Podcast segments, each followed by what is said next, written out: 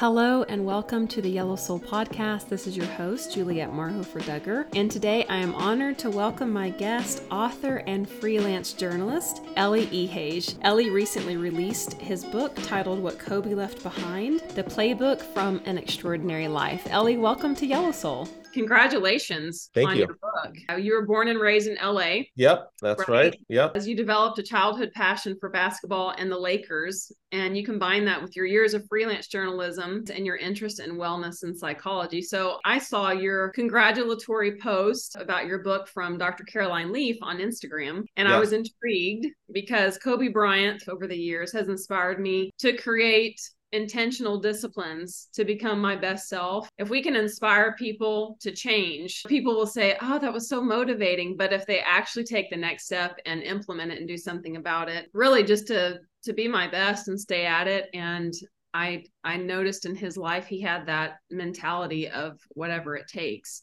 totally. and I, I read that all throughout your book. So, uh, and I, we're going to get into it. So, your book, this is the way I described it. It's revealing, immersive, compelling, and enlightening. And when I emailed you, I said that this is a resource guide. I would encourage readers to take their time and camp out in the chapters because it's deep. You have some incredible content and it shares this on the back of your book, but your writing truly does, I feel, transport the reader to the most revealing moments in Bryant's life. Can I actually read a paragraph from before we dive in? As you wish, as you wish. I, I love this. This is you speaking about your own experience. You said, after hearing heartbreaking words that you had reached the limit. You said, I couldn't hold it in anymore. You pulled over, you put your car in park, and there on the side of the road, you started weeping. Mm-hmm once mm-hmm. you learned about the death of Kobe Bryant. Yes. You said, I just had to let the tears flow. I didn't understand it, but it didn't matter. His death had an impact that I had to accept and embrace. Somehow, some way, my brother was right. This celebrity was worth the sorrow. Mm-hmm. So I wanted to set that up for our conversation sure. because sure. and it and it lends itself to the last sentence on the back cover your, of your book. And this captured my attention. And it says, get the keys to unlock your potential and become an MVP in your world. So you've been a freelance journalist for years, right? Yeah, that's been one of my roles. I've been I've worn many hats. So on the side, it's been freelance journalism. My my background is more on engineering and software and program management. And so that's what pays the bills. But I do have a love for writing, a love for telling stories. And that's really what's in one of the things that inspired me to be like, hey, if I'm going to write something, you mm-hmm. know, mm-hmm. if I'm going to spend my time and devote a huge chunk of my life to write something, it better be important. And this really came to that level. Yeah. I mean, it's to say that it's compelling, you know, I, I have a bedtime yes. and and I I passed my bedtime because I couldn't put your book down. I know, I appreciate that. it was so good. Is this your first published book? Yeah, uh, technically yes. I've dabbled in uh, publishing in the past, and this is technically it's self-published, you know, through Amazon, which is really a great resource for any writer. Right. Uh, and so I had I had written a book before that was really kind of just like a uh, experiment but not something that I was really trying to get traction on that I did publish some years ago. So mm. this is so this is so I wouldn't really count that, but so this is really the first book that I've really put my heart and soul into in in terms of doing tons of research and and like just just grinding out every ounce of energy I had to uh, to make it perfect. And uh, yeah, I'm really I'm really really blessed to have the opportunity and and to share it with the world. Yeah, it's well, and that was my question is if this was your first book, which it sounds like as the author that you're considering this this year you had an experiment you had a guinea pig yes. this is yeah. this was the the pre to that so why did you decide this this was the book that you wanted to write but it's also the book that you wanted to serve to the world well i think that uh it's one of those things that you don't it kind of it just grew on me as i kind of as i described at some level in the introduction that you know i was a huge kobe fan growing up and huge Laker fan. And uh, when he died, as I absorbed the, the global impact of his passing, you know, it occurred to me that, you know, while I admired him as an athlete, he was much more than just an athlete. And he touched people from almost every walk of life and uh, you know and so i was like wow this is this is this is not just somebody this is not just a celebrity dying this is a a truly transformational figure in our society society who must have developed some special skills to do what he did, to not mm-hmm. only be so successful in basketball, but to uh, really impact the world in such a profound way where you have people who don't even watch basketball, you know, tearing up at the thought of his loss and all, and all the stories that started to come out uh, the people's lives that he's touched just made me realize, okay,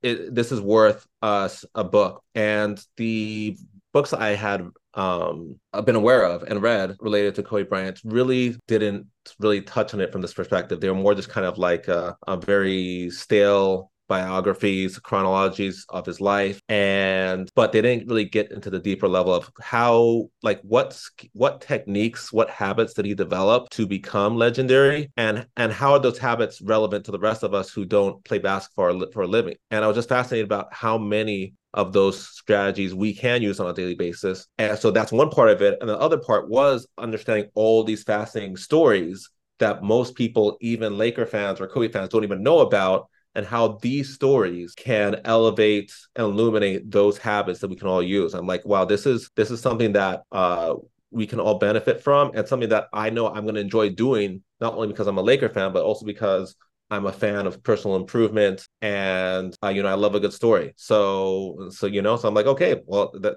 this is going to be my new my new project and uh there you go. Yeah, that's incredible. Well, thank you for sharing that. Do you have a favorite chapter in your book? Uh, you know, it's I would say the chapter, I don't know uh, uh okay, the chapter called Snake Charmer is probably mm-hmm. my favorite because of how revealing it is. I mean, the research I did to to to develop that chapter like again help help me discover so many things i didn't even know about kobe. Even being like such a super fan when he was playing i'm like wow he did this this happened to him he recovered like this. And then somehow i found a way to craft it into a narrative that's really engaging and and uh you know just uh, fun to read and it was and fun to write as well. And uh, you know yeah. So, um, and just like the and that that chapter is really focused on okay, what is this whole Black Mamba or Mamba mentality, the thing that people, you know, his so, so-called nickname, and kind of like how do you unpack that, and what does that actually mean for the average person? And then, you know, I just enjoyed taking people on the journey of how did that even come to be, as a thing in his life and yeah. the ups and downs that he went through in his life that that made that happen and that can show us a way forward through our own struggles yeah i mean i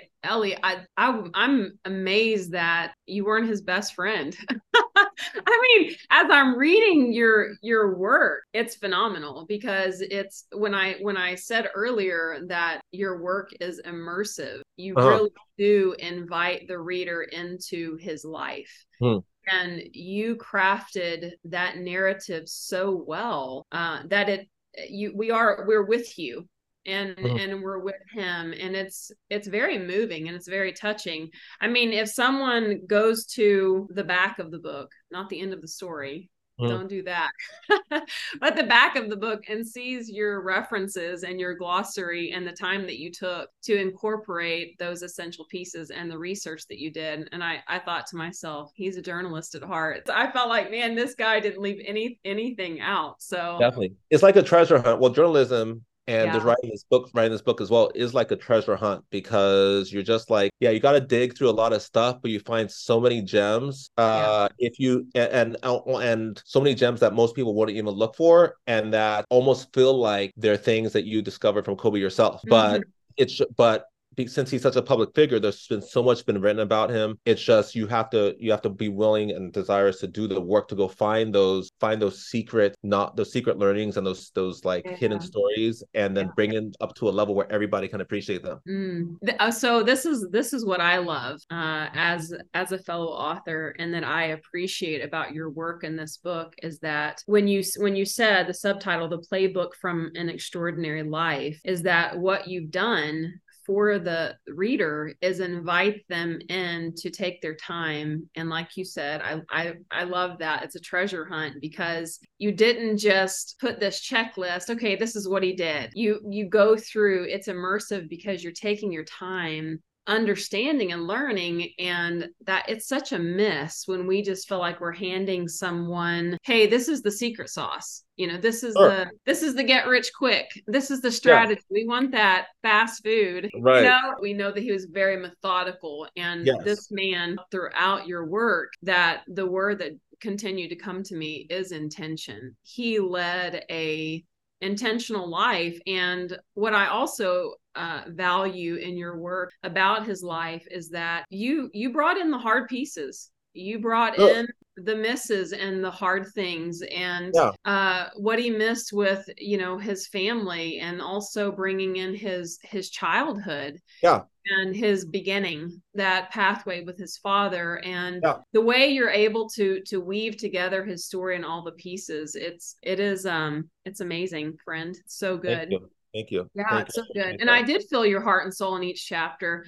Will you bring us a little bit into, you know, into your process? What were you actually experiencing as you wrote the words about Bryant's life and strategies? Because in the introduction, you know, it's very moving when you're sharing pulling over on the side of the road, the conversation sure. with your brother. And it's almost like you were holding it together and then it just hit you. It's like reality set in. Yeah is you know you were going through your sources like hey what oh wait the the news channel oh, okay this is saying yes, this, this yes. okay surely this isn't real is this real is kobe bryant did this actually happen and then yes. of course you know we learned that his his precious daughter was aboard the plane right. i think for america as a whole it was oh the layers the layers that that oh, absolutely absolutely absolutely so what were you experiencing as a as a writer in in writing and, and gathering these pieces of information. Uh, what were you feeling? Because i know you even said you put your heart and soul into this. So what was that oh, like? it really i mean um it's just i don't know just call it labor of love. I just felt like yeah.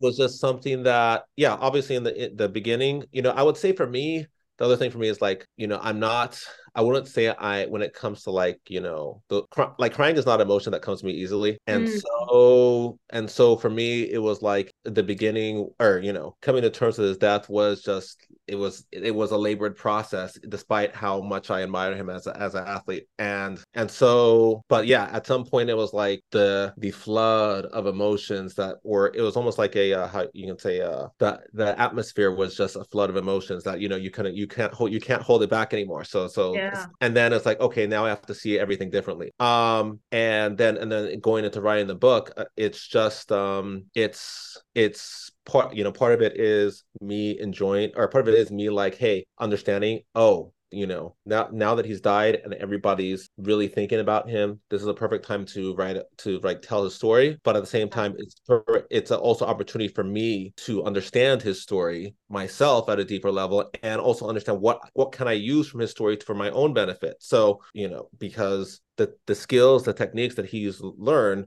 I, some of them I had not even been aware of until I started doing the research for this book. And I'm like, oh, wow, he was a huge fan of meditation. I had no idea. And, you know, yeah. I never thought meditation was anything serious. Let me start doing that. And so I started getting meditation I started seeing the the benefits from that. Or Beautiful. when it comes or, or when it comes to empathy, you know, how the, you know, the whole the whole perspective of empathy is not just for marriage, you know, not just for marriage counseling sessions, is actually for, you know, alpha male pro athlete environments. You can actually use empathy to to be a, a better leader and you know and i'm like okay how can i do that better in my own life with at work or with my wife or with, with whatever and so it's almost like as i'm writing this book i'm also kind of growing as a person as well as yes yeah it's yeah crazy.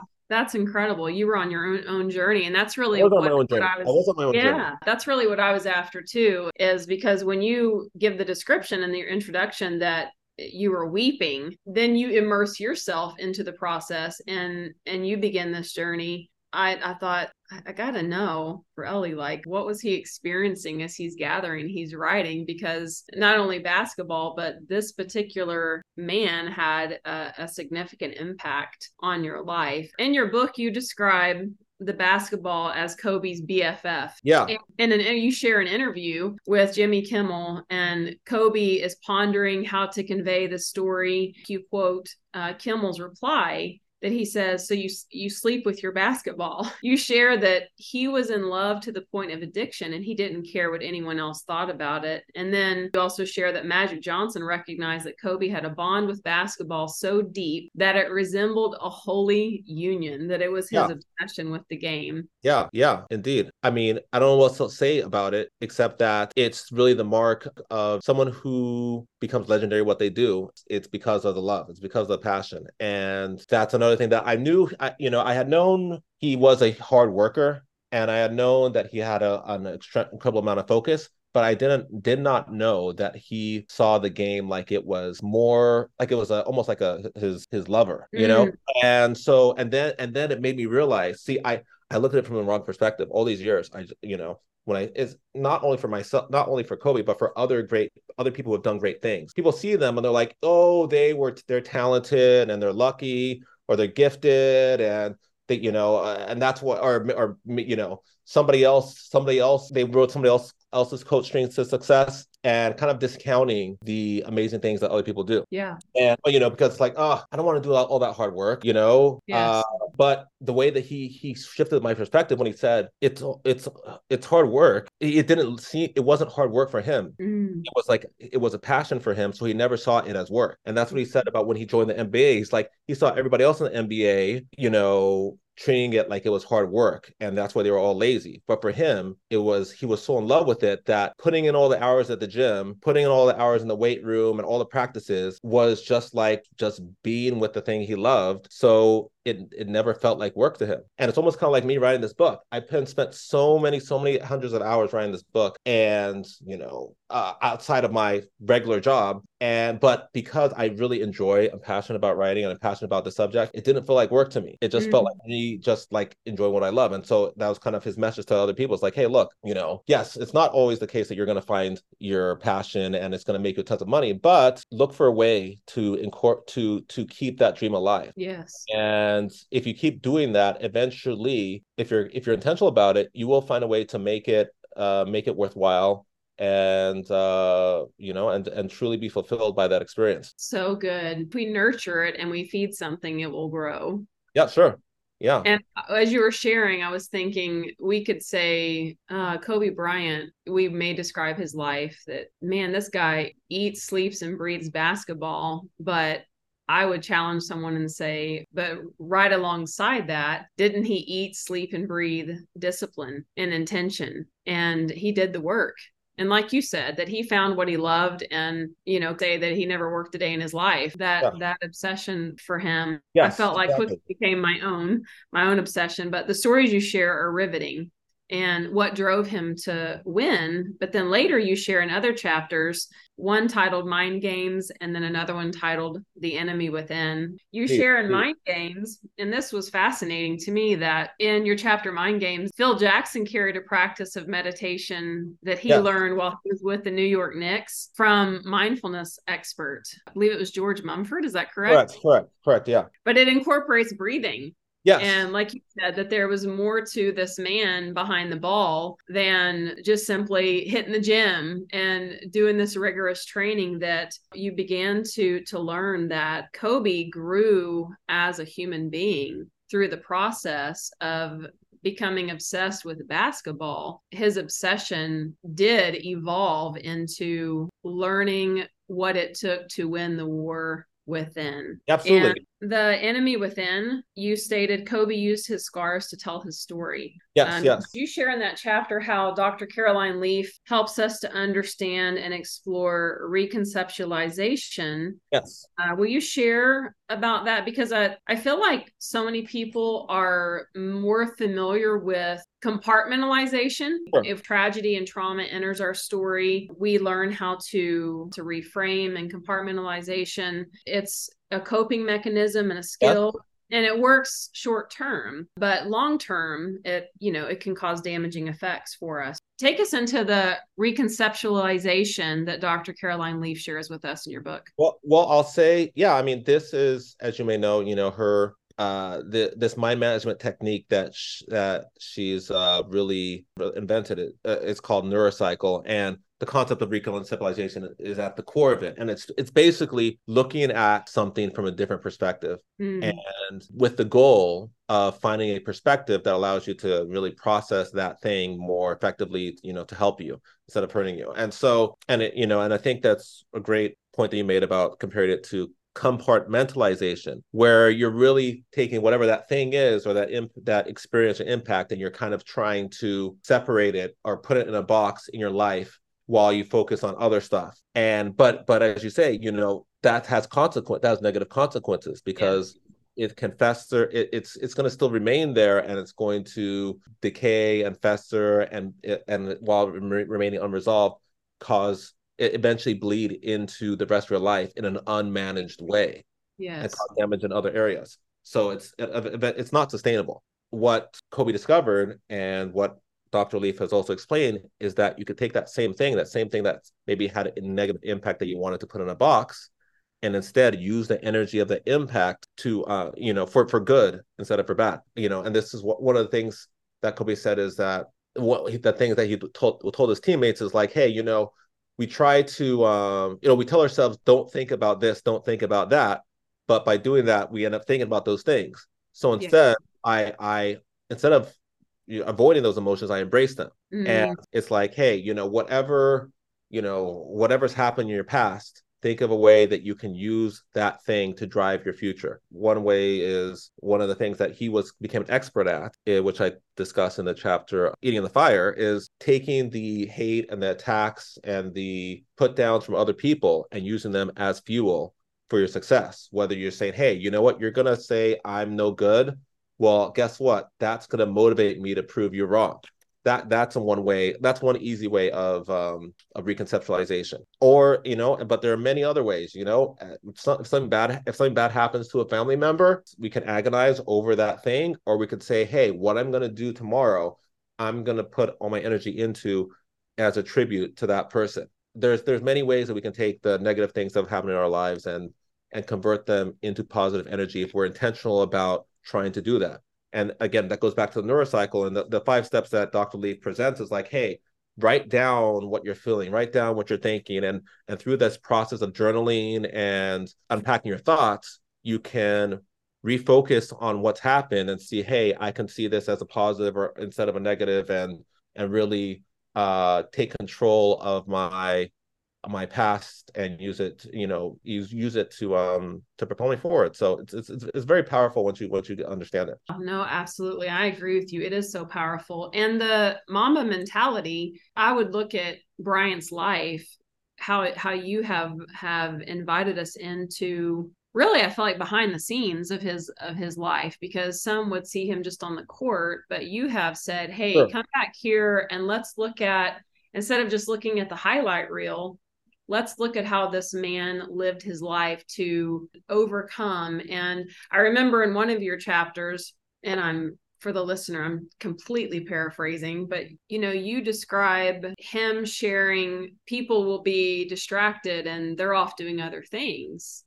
And he's doing the work and he's at it, which means he's already won. Exactly, exactly. Yes. I actually in your in your book because I was like that's it. This is a resource guide. I'm I'm I'm going to mark it up, highlight it, underline it. And I remember actually writing out the word whoa. I love it, love it. You know, so transformative. I just had this moment and I just I sat in that. I really invite our listeners when you buy this book is to really sit in it because if we can learn to sit with our own soul, and like Dr. Leaf is talking about, I am a huge proponent of journaling, you know, mm-hmm. coaching for 20 plus years. Mm. You know, a life coach, but I call it soul care coaching. I invite my clients and my readers sit with your own soul i believe it's it is one of the hardest things for a human being to do because as we just touched on we move from compartmentalization to then doing what Dr. Leaf, her work of reconceptualization, of beginning to say, just how you described that was beautiful. If we don't deal with it, it will bleed into other areas of our, our lives. Yeah. We have convinced ourselves that we are living consciously, but it's our subconscious that I say that's not only running, but ruining our lives sure. yeah. right? Because we have to say at some point, I I got to deal with this. And that's what you share with us in your book throughout the chapters is you know we we often say how because we don't we don't want to know why we got there but if we begin to take that and it's not a you know a, if i can say a pity party of saying why did this happen to me is that an actual question or are you just feeling sorry for yourself if we could say why am I here again? Yes. Why am I in this situation again? How can I? I love what Dr. Leaf says. How can I clean up my mental mess? Right.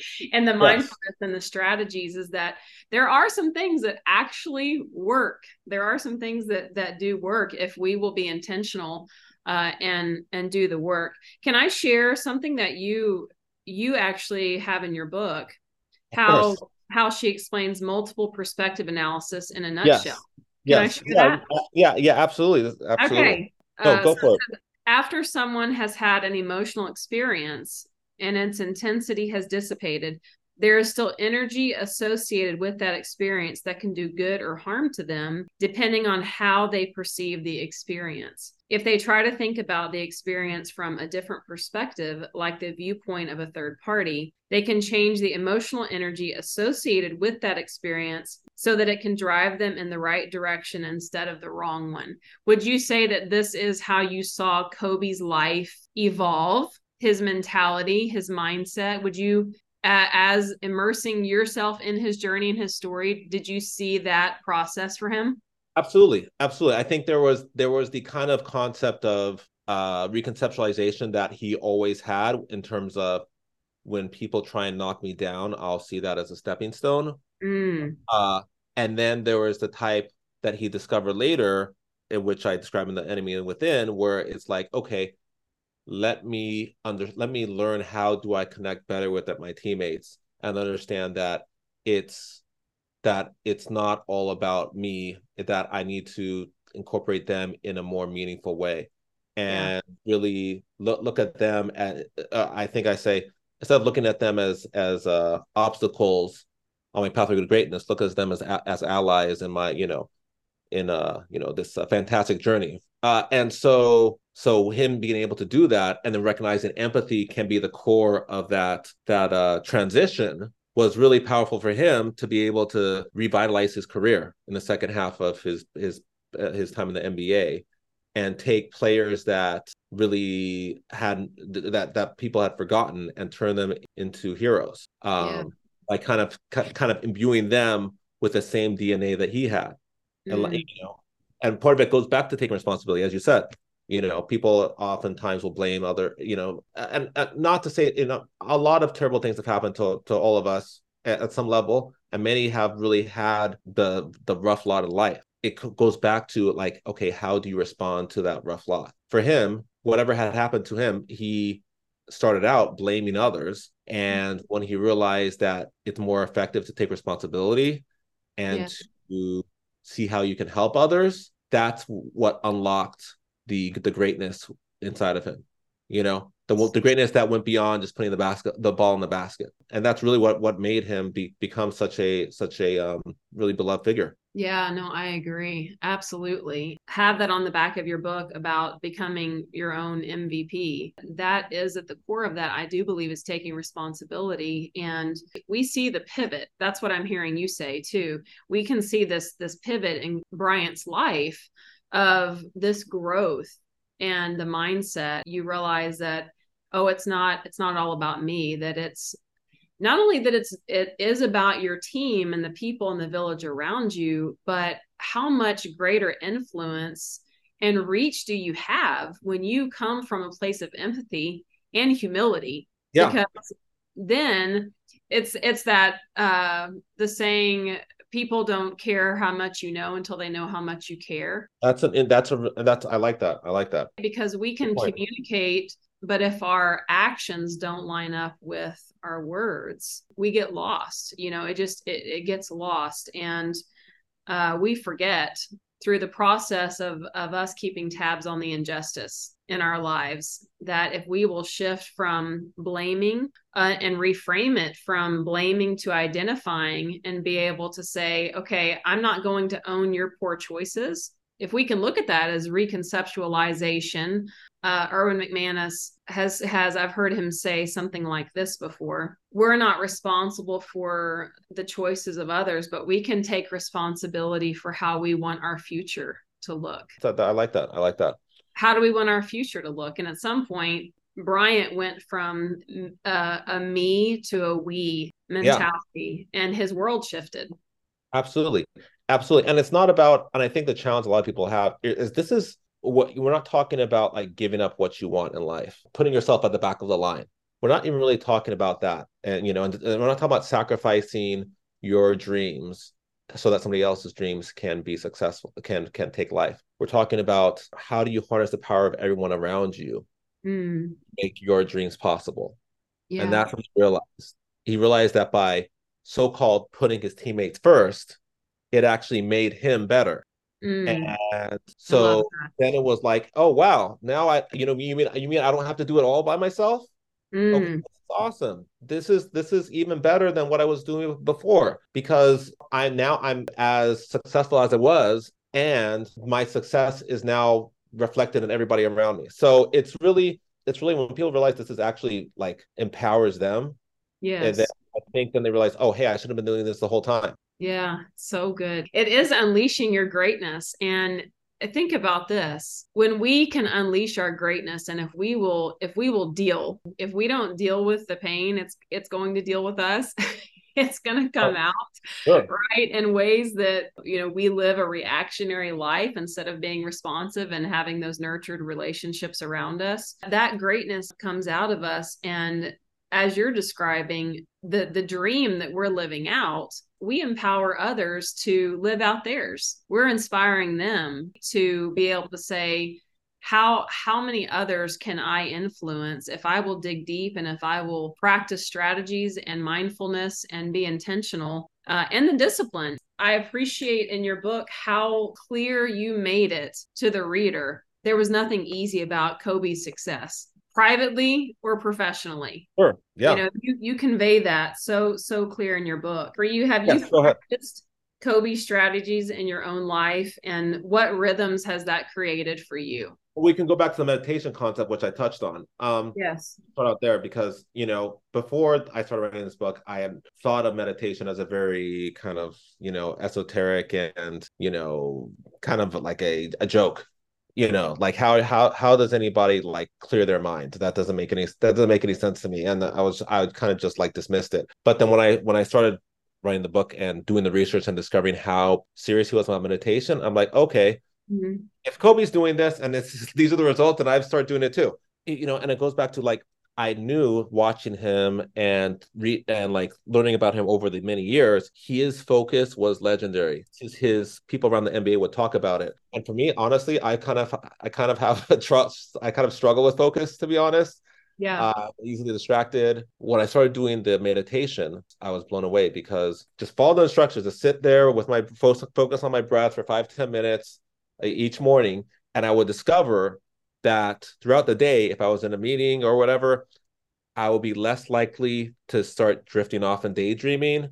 Mm. It would hmm. I, some, somehow I was more. It was easier for me to to remain focused on what the topic was at hand and to uh, and to avoid fidgeting or reaching for my phone or or or you know being distracted by some other thoughts it so it was almost like i felt like the meditation was like i was exercising as i call it in the book exercise like my mind muscle so yeah. it was stronger, more capable of focusing on what, what was right in front of me, of staying in the moment. It was a, it was a revelation for me to, to to discover that you know just by doing what he was doing, I'm already seeing benefits in my life. So that's one example. If we go back to the whole concept of the whole baby steps uh, uh, chapter, is like, okay, mm-hmm. even in writing this book, you know, I it I would not have been able to write this book unless I looked at every unless I if I just looked at the top of the mountain, if I if I saw at the beginning when I first wrote this book that I was eh, that I was going to have to write a hundred thousand words or however many words and pages, I probably would have been like, oh, I don't know if I want to do that. That's a lot of work.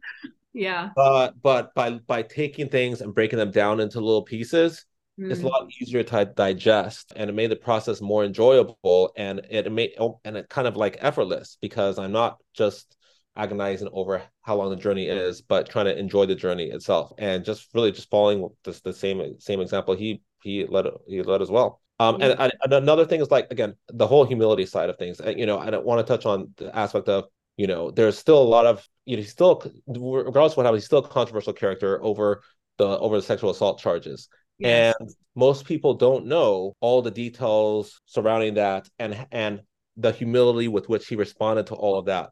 I mean, even I didn't even know how much humility he had until I started doing the research. I'm like, wow, he was, I mean, he did a lot more to try and show remorse and make amends for what happened than, you know, even, you know, uh, than I could have imagined. And so it's like, okay, maybe if somebody's accused you falsely or not, the maybe the best thing isn't to just put on the armor and and yell from the mountaintops to kind of look inside and say, hey, maybe, maybe I should show humility, regardless of what happens. Showing yeah. humility is a better pathway than what most people take and what our role models take in society. Mm-hmm. And by by saying I'm sorry, even if we didn't hurt somebody, by even just acknowledging their pain, yes. it can be it can be more powerful than than than declaring that you had nothing to do with it. I so I think that and so that's something I'm trying to continue to adopt in my life is like when I have when I get arguing with, with my wife, for example, it's like, okay, well, you know, I still feel like I'm right. I still feel like I'm right, but you know what? I'll apologize. Uh, I think it's but things are gonna be better that way. Things are gonna be better. Like, do I want to sleep in my own bed tonight? And do I want do I want some peace in the house? Right?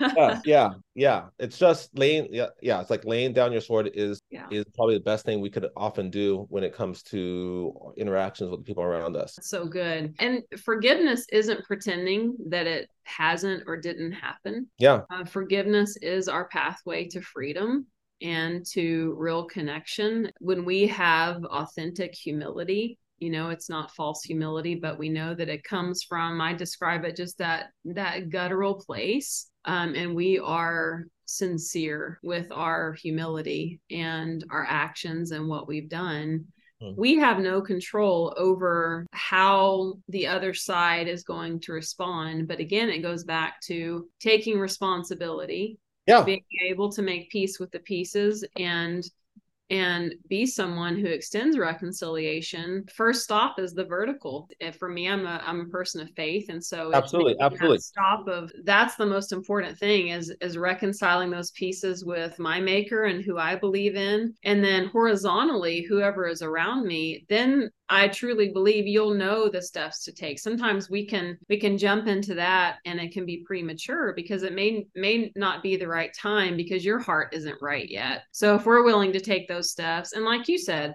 it's not always about right or wrong. It's what yeah. is it going to cost me? Yeah. And as a husband, you probably have that list. you probably know. I I know some of the cost already. Hmm. Okay. Sure. What, you know what's the outcome? What is this going to look like? I mean at the end of the day it's like okay should i fight a battle over something that i don't really care about? Um no. Mm-hmm. uh, you know? Yeah, just because you, you, know so that that's one example. And and it's like okay well let let it be the way that the other person wants to be. But it's also about hey recognizing that whatever you've done you could probably have done it better. Mm. you could mm. probably have done it better. Yes. You, you know even yeah. if you've even whatever you've done, you could probably have done it better. And even and just acknowledging that part can go a long way in negotiations, whether it's in business, whether it's personal, whether it's family, whatever. Yeah, absolutely. We negotiate every day. Yeah. The first person is ourselves. We can negotiate there and we can make that the first the first place that we go to to take responsibility and to be a student you know be a student in life. Man that humility tells us hey there's always something to learn always something to learn. Yeah absolutely. what brings you joy? There's multiple many things that bring me joy. I would say you know playing with my playing with my little baby daughter i mean that's obviously super joyful and how, how cute she is at two weeks old and cute noises she makes and how she stares. Right now so my understanding that or that baby's colorblind so she's always staring at our ceiling fans because the ceiling fan is black and then the the wall the ceiling is white. So it's like yeah. a strong contrast. So she's always staring up the ceiling fans like it's like it's some great some great creator or something. It's just so funny. It's the cutest thing. Oh, but I um, so yeah uh, just playing with daphne is such a joy. Uh my side hobbies which i haven't really done a lot of recently are, are sailing uh and snowboarding. And so i'm really big fans of both of those those hobbies. So i love that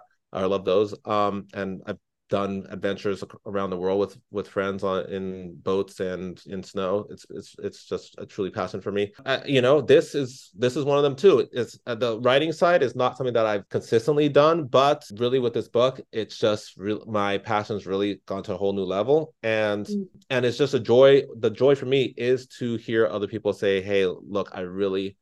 I really found I really appreciated your book or, or you know I really enjoy what you had to say and uh I found something valuable in it. So I think that's a joy for me right now. It's conversations like this where you're like, "Hey, I really, I really like what you said. That this, this, and so I'm like, okay, well, that makes so yeah. I, I could be a best-selling author. What's more important is touching people's lives, you know. And it goes again goes back yeah. to the whole, you know, Kobe's mentality and what he did to touch people's lives in so many ways that were just quite fascinating and really reveal how he, in, in how I say in the book, how he kind of did become immortal through that. Mm, yes, absolutely. Yeah, your your um your last chapter chapter is also City of Angels. It's man, it's so moving um, how you wrap up the content and the journey, the pilgrimage, really, that you've taken us on in your book in Bryant's life. Eli, it's truly phenomenal. What would you say that from your heart to the listener and to the reader you convey that you would say, man, I, I really hope that when someone walks away from reading this book, what do you want them to walk away with? I want them to walk away with the understanding of how Kobe Bryant's the story of his life mm. can be a guide for us to reach greater heights in our own life. I mean, that's that's pretty much it. That's pretty I much mean, it. What else do you need, right? Yes. Yeah. yeah. To read your book book and to have this this legacy laid out for us and to get that behind the scenes look and the moving parts and pieces in Kobe's life, how you've shared parts of your own story within it for that person to be inspired to transform their lives. I know you're going to touch more than one person, but we always say, man, if it just reaches that one, oh sure, there's it's going to reach a lot more than one. But when I think about how you describe becoming an MVP in your own world, unlocking your potential. Yes. And enjoying the journey along the way. Yes, yes, indeed. The mindfulness and the mindset and renewing our minds and, you know, just different modalities and practices. And like you said, meditation became a rhythm in your life. Like yes, it was, like you said, it was just this like revelation. Hey, this actually works for me. It's so amazing to think that you were you know in the middle of your workday and you noticed the difference you noticed your focus and your intention where you were able to execute a project better or be more intentional in your relationships or be yeah, more absolutely. in conversation just to know that your practices are carrying over and that it's and then it's really making a difference so yeah it's like this book was as much as it was for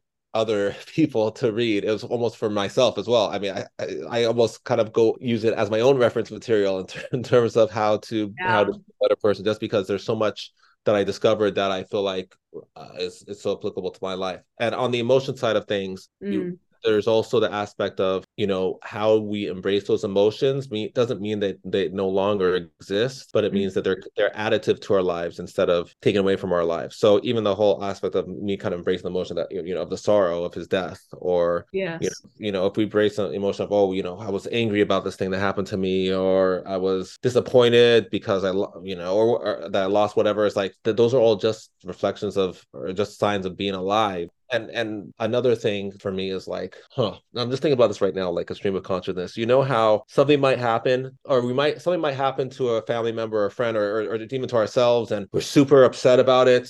Like where something embarrassing happens or you know and then years later we're laughing about it. Yeah you know how it happens?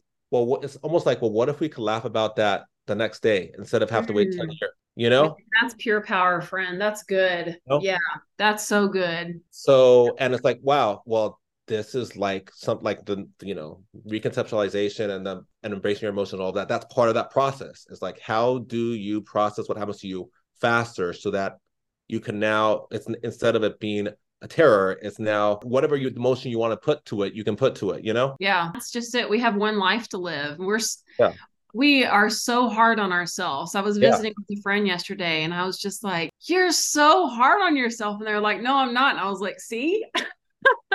Case in point, right here. Just embracing our humanness, going sure. back to what we've said a few times, enjoying the journey and really breaking that down and being able to say, embracing our humanness is an excuse to continue to do things that are damaging to ourselves and to others, but it's being able to acknowledge it and then actually do something with it and about it. it. Instead of just sitting in it, you know, the desired goal is that you sit in it and then you go, what am I going to do with it? What do I yeah. do with this now? Like yeah. you said, am I going to reframe it, turn it around? Can I laugh about it today? Can I cry about it today and laugh about it tomorrow? Maybe it's possible. It carries the potential to be beautiful.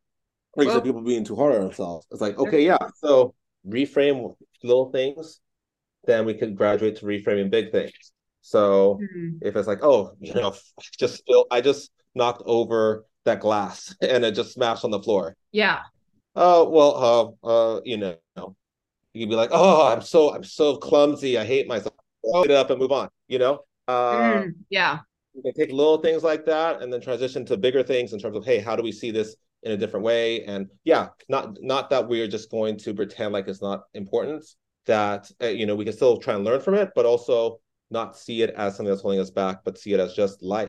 Yes i love that. That's it's that's so deep and rich because we realize as we go through life that the little things really are the big things. And the little things it, we're we're creating oftentimes a new root system uprooting the old and bringing in the new and making room for the new and being able to let it breathe you know let it breathe and and recreate that foundation. And going back to us talking about that pivot and that shift and and the journaling it, that's what's so fascinating about the process of you know inking out your feelings and your thoughts and your growth is because you can have those times of reflection to look back and and see see the view of how far you've grown and and where you've come from. So thank you for investing your time and your energy for us today. And thank you for writing this incredible, fascinating, immersive resource for us.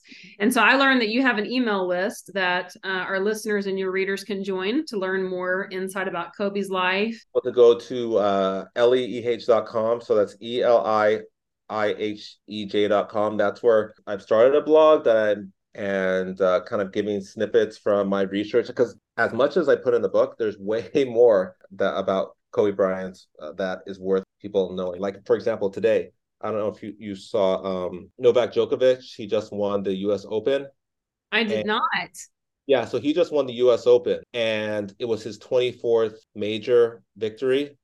Incredible. And so he, at the end, when he won, he um, he put on a T-shirt that had a picture of him and Kobe Bryant on it, and because apparently they had a good relationship. So, he, uh, and so he and so he gave a speech at the after he won. He told the audience that basically, you know, Kobe was such an inspiration to him and gave him so much guidance and support when he was struggling with injury. Mm. And he wanted to, and so he decided to make these T-shirts as a tribute to him. And being that this is his 24th major win, and it's you know as a tribute to Kobe's jersey number. Yes, wanted to do that. So, so, and this is a guy who's a totally different sport, um, right. but somehow somehow developed. Uh, you know, Kobe's mentorship with him helped him become become even greater than he already was. So and so that's just one of many many stories that i'm like i haven't even i couldn't even fit it in this book. And i will love and i'm going to be sharing more of those on my website. I love that eli. That's incredible. And that's just it you know the legacy. And his his story and his life crossed so many boundary lines and just touched so many people. And like you said he's not even in the same sport paying tribute. His legacy and and his relationship that he had with him, not with us physically anymore, and yet yes. his legacy living on. And I love that too because it, I, again, it, it, invites us into uh, just his his essence and who he really was. Uh, it is in his core as a human being. So thank you so much, and tell us where everyone can get your book. You said it's self-published. It's on yeah, Amazon. Self-published. Yeah, Amazon.com. To search for what Kobe left behind. Are you going to give us an audible version at some point? Yes, I will. I will. You know, that's that. Yeah? I love to do that. And it will happen soon. I, well, I would say it would happen soon, but I have to talk to my daughter first and see if she gives me permission. Uh, But she, I know she, she, she wants to be the most audible person in the family right now. Yeah, absolutely. So looking forward to do it. I, it's just a matter of kind of like carving out the time to do that. Uh, yeah, know, if Daphne lets you do it, huh? Yeah, exactly. exactly. That's a challenge. Oh.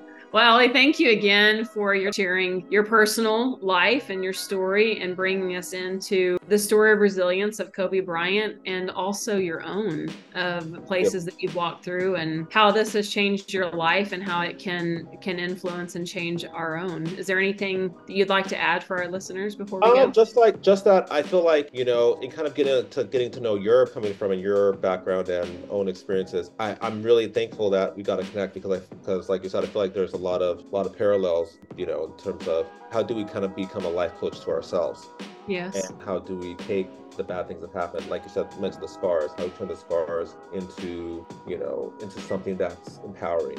And yeah. so that's why I'm really I'm really glad that we made this connection and that you can share this with all the people that, that follow you. Yeah, thank you. Well, thank you again. And I am too. I'm so thankful that our paths crossed and connected. And for our listeners, go to Amazon.com and get What Kobe Left Behind, the playbook from an extraordinary life. And Eli, I pray that you have incredible success with your book. And to our listeners, thank you for being with us today. We hope that you gain some peace and joy and clarity along the way. And so until next time, friends, cheers. Thank you, Eli. Bye bye.